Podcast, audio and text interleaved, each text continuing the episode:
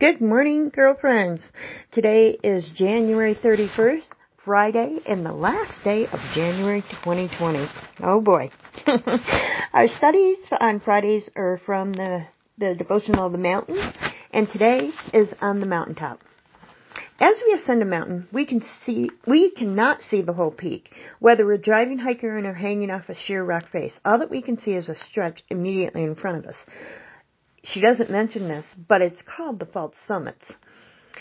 And she says, but that's enough. By completing the stretch in front of us and continuing on to the next, we'll get all the way to the top and down on the other side if that's where we're heading. There may be stunning views of surrounding countryside from the top and the mountains that we're standing on.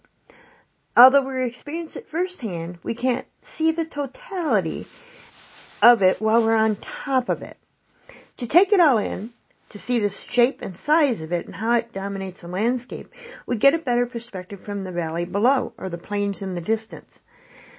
There, after the blisters and bruises of the ascent, or the broken bones of the descent, hopefully not, have healed, we are amazed that we were on that peak. Similarly, when we have a spiritual mountaintop experience, we can only guess how big it will loom in the landscape of our lives. Maybe it's a mission trip, a summer camp, a retreat, or a conference, or a spiritual victory we had prayed about for years, or any season of particular sweet closeness to Him. How will God use this treasure time in the days or years to come? While we're on the mountaintop, we can't know, and we don't need to worry about it. It's one step at a time.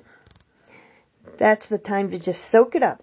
Later, when we're back on the flatlands or in the valleys, we'll better understand the shape of that time.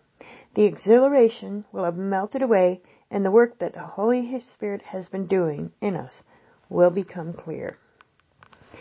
Here's the prayer for today. Dear Lord, thank you for your guidance, both on the mountaintop and in the valleys, and everywhere else you lead me. Thank you that your Holy Spirit is here to comfort me, teach me, and remind me of what you have said. Help me to be quick to listen and obey. Good stuff, girlfriends. Hope you have an awesome day, and remember, you are who God says you are. Whether on the mountaintop or in the valley.